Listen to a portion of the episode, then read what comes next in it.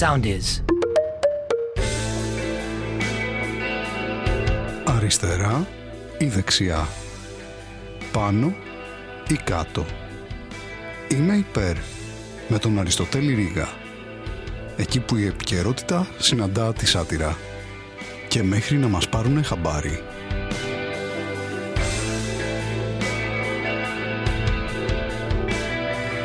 Γεια σας φίλες και φίλοι. Επειδή κάποια κουβέντα έχει ανοίξει τώρα τελευταία με τα πρόσφατα γεγονότα με τη Σάσα Σταμάτη και τον Χριστόφορο Ζαραλίκο, θα ήθελα να το συζητήσουμε λίγο το θέμα ακόμα. Καταρχάς, να ξεκαθαρίσω ότι είμαι υπέρ. Στη συγκεκριμένη περίπτωση είμαι σίγουρα υπέρ γιατί δεν υπάρχει τρόπος να είμαι κατά. Δηλαδή ξεκάθαρα. Το θέμα είναι σοβαρό σε αντίθεση με αυτό που το προκαλεί είναι λεπτό. Ε, εντάξει, αυτό που είπα τώρα θα το κόψω στο μοντάζ. Α δούμε, ας δούμε τα γεγονότα. Λοιπόν, ο Χριστόφορος Ζαραλίκος είναι ένας stand-up comedian, είναι ένας stand-up κωμικό.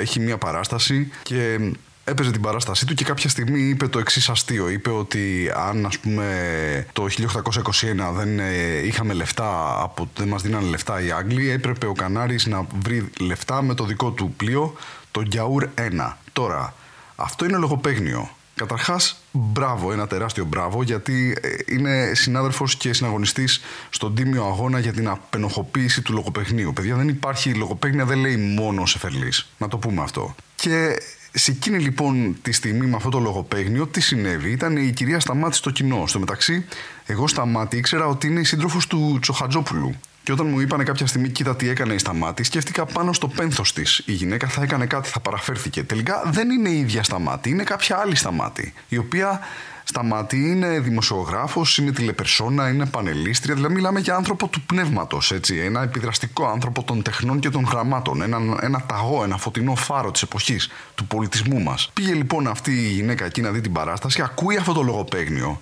Και τι έκανε; Είχε μια αντίδραση τρομερή. Δηλαδή κατέβηκε στη σκηνή και του έδωσε συγχαρητήρια του Ζαραλίκου. Του είπε μπράβο, δύο μπράβους βασικά έφερε εκεί πέρα. Έναν μπράβο από εδώ και έναν μπράβο από εκεί για να είναι τα συγχαρητήρια έτσι στερεοφωνικά. Και θέλω να πω ότι εντάξει και εγώ έχω πει λογοπαίγνια που έχουν εξαγριώσει το κοινό. Το καταλαβαίνω, καταλαβαίνω αυτή την έκρηξη. Ε, συμβαίνει. Γενικά τα λογοπαίγνια το έχουν αυτό το ρίσκο. Και μετά έτσι όπως ήταν έτσι σε αυτή την έξαλλη κατάσταση του λέει για το Μελισανίδη, γιατί δεν λες κάτι; Εδώ είναι το ζουμί της υπόθεσης λοιπόν. Γιατί η κυρία Σταμάτη έκανε ένα μεγάλο λάθος. Πέρα από το γεγονός ότι διέκοψε μια παράσταση επειδή είχε θέμα με κάποιο αστείο μαζί με άλλους ανθρώπους, έτσι κατεβήγανε και κινηθήκαν απειλητικά προς τον κομικό. Τι έκανε λοιπόν η κυρία Σταμάτη και μπορεί να μπει σε περιπέτειες; Στην ουσία ξέρουμε εμείς ότι υπάρχει ένα καράβι που λέγεται Νουρένα. Η κυρία Σταμάτη τώρα για να υπερασπιστεί τον εργοδότη της, τον οποίο δεν θα τον ονομάσω, για ευνόητους λόγους, έκανε τη σύνδεση. Έκανε τη σύνδεση ανάμεσα στον Νούρε 1 και τον συγκεκριμένο άνθρωπο, την οποία έχουν αποτύχει να την κάνουν εισαγγελείς, μάρτυρες, το έκανε αυτή. Και του είπε μετά, λες για αυτόν, για το Μελισανίδη, γιατί δεν λες; Το οποίο είναι τρομερό, έτσι. Δηλαδή η κυρία Σταμάτη, όπως το πάει, ας πούμε, με αυτό το πράγμα που έκανε, με τη σύνδεση που έκανε στον αέρα που την έφερε έτσι,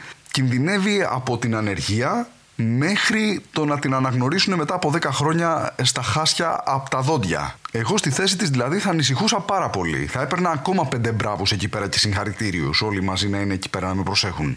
Γιατί να σας πω και κάτι, είναι λογικό βέβαια, γιατί κάποιος είπε κακό για το αφεντικό της. Δηλαδή, αν ερχόταν κάποιος και μου έλεγε Εμένα, ας πούμε, το αφεντικός είναι μαφιόζος. Αν ήταν μαφιόζος, όντως, θα έπρεπε αναγκαστικά να του πω Μα τι λες, τι είναι αυτά που λες, γιατί δεν κοιτάς το δικό σου αφεντικό που είναι επίσης μαφιόζος. Αυτό δεν είναι επιχείρημα βέβαια ακριβώς. Το ότι είναι ο ένας μαφιόζος, ναι, αλλά είναι και ο άλλος. Δεν δικαιολογεί το γεγονός ότι κάποιος κάνει, ας πούμε, λαθρεμπόριο όπλων το γεγονός ότι κάποιος άλλος κάνει λαθρεμπόριο ναρκωτικών. Δεν εξισορροπείται. Αυθόρμητα λοιπόν αυτοί οι άνθρωποι βγήκαν στη σκηνή να δώσουν συγχαρητήρια, να δώσουν συγχαρητήρια στο, στον κομικό, οι μπράβοι. Αυθόρμητα έγινε αυτό το πράγμα ένα αυθόρμητο ξέσπασμα από έξι ανθρώπους που προφανώς αυθόρμητα είχαν συνεννοηθεί νωρίτερα για να δουν πώς θα το οργανώσουν αυτό, γιατί ήταν δύο μπροστά, δύο πίσω στο κοινό, ένα τραβούσε με βίντεο.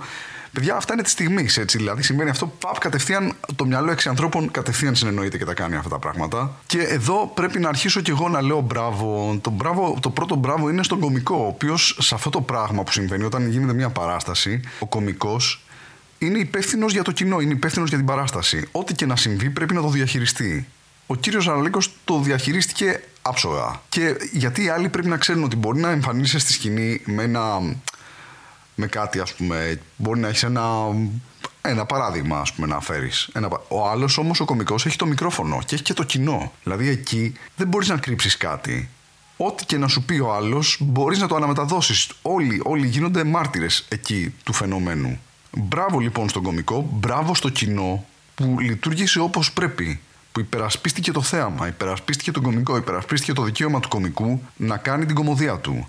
Δηλαδή θέλω να πω ότι μπορείς να κάνεις διάφορα πράγματα σήμερα στην Ελλάδα. Μπορείς να κάνεις, ας πούμε, μια δολοφονία δημοσιογράφου που να είναι ανεξιχνίαστη. Μπορεί να χρειάζεται μια Ολλανδή δημοσιογράφος να έρθει να κάνει μια ερώτηση, μια ερώτηση και να δεχτεί απειλές για τη ζωή της, να χρειαστεί να φύγει. Ε, μπορείς να τα κάνεις όλα αυτά τα πράγματα. Αυτό που δεν μπορείς να κάνεις είναι να βγεις σε μια σκηνή και να πυροβολήσεις ένα κωμικό.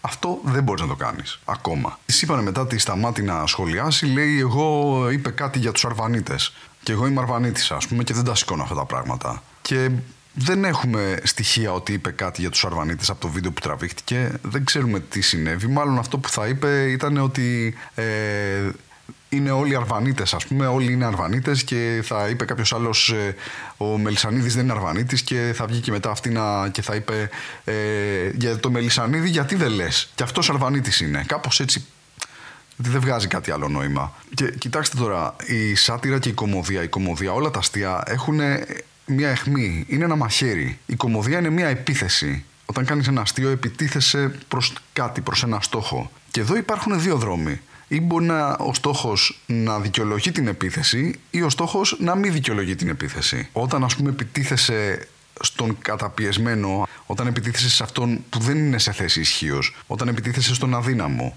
όταν επιτίθεσαι στον περιθωριοποιημένο, όταν επιτίθεσαι σε αυτόν που ήδη δυσκολεύεται, επιτίθεσαι εσύ από θέση ισχύως. Άρα γίνεσαι εσύ ο καταπιεστής. Εσύ ασκείς βία. Δηλαδή βγαίνουν τώρα όλοι, ας πούμε, και λένε για το μαρινάκι. Δηλαδή, τι έχει κάνει αυτό το μαρινάκι; Δηλαδή, θα είναι μια κοπελίτσα εκεί πέρα το μαρινάκι, ας πούμε. Τι έχει κάνει το μαρινάκι. Είναι δηλαδή ο πιο ισχυρός άνθρωπος αυτή τη στιγμή στην Ελλάδα; Είναι, έχει κουμπαριά, ας πούμε, με την οικογένεια που κυβερνάει; Τι έχει, έχει μέσα μαζικής ενημέρωσης; Έχει τι έχει αυτό το Μαρινάκι, έχει την, την ποδοσφαιρική ομάδα με τους περισσότερους οπαδούς, ας πούμε, στην Ελλάδα; Γιατί ασχολείστε με αυτό το πράγμα, με το Μαρινάκι το Μαρινάκι, ας πούμε. Τι, τι έχει κάνει, ένα κορίτσι, το Μαρινάκι. Υπάρχει ένα καράβι στην υπόθεση το οποίο κανείς δεν ξέρει ποιανού είναι και όποιος ασχολείται με αυτό το πράγμα παθαίνει άσχημα, πολύ άσχημα πράγματα. Τε, είναι τέτοιο, τέτοια περίπτωση είναι. Και να σας πω κάτι, θα πω για το Μελισανίδη, θα πω εγώ για το Μελισανίδη. Θα πω και για τους όλους τους αντίστοιχους ανθρώπους που κάνουν αυτή τη δουλειά και είναι σε αντίστοιχες θέσεις. Και αυτοί οι άνθρωποι πιέζονται.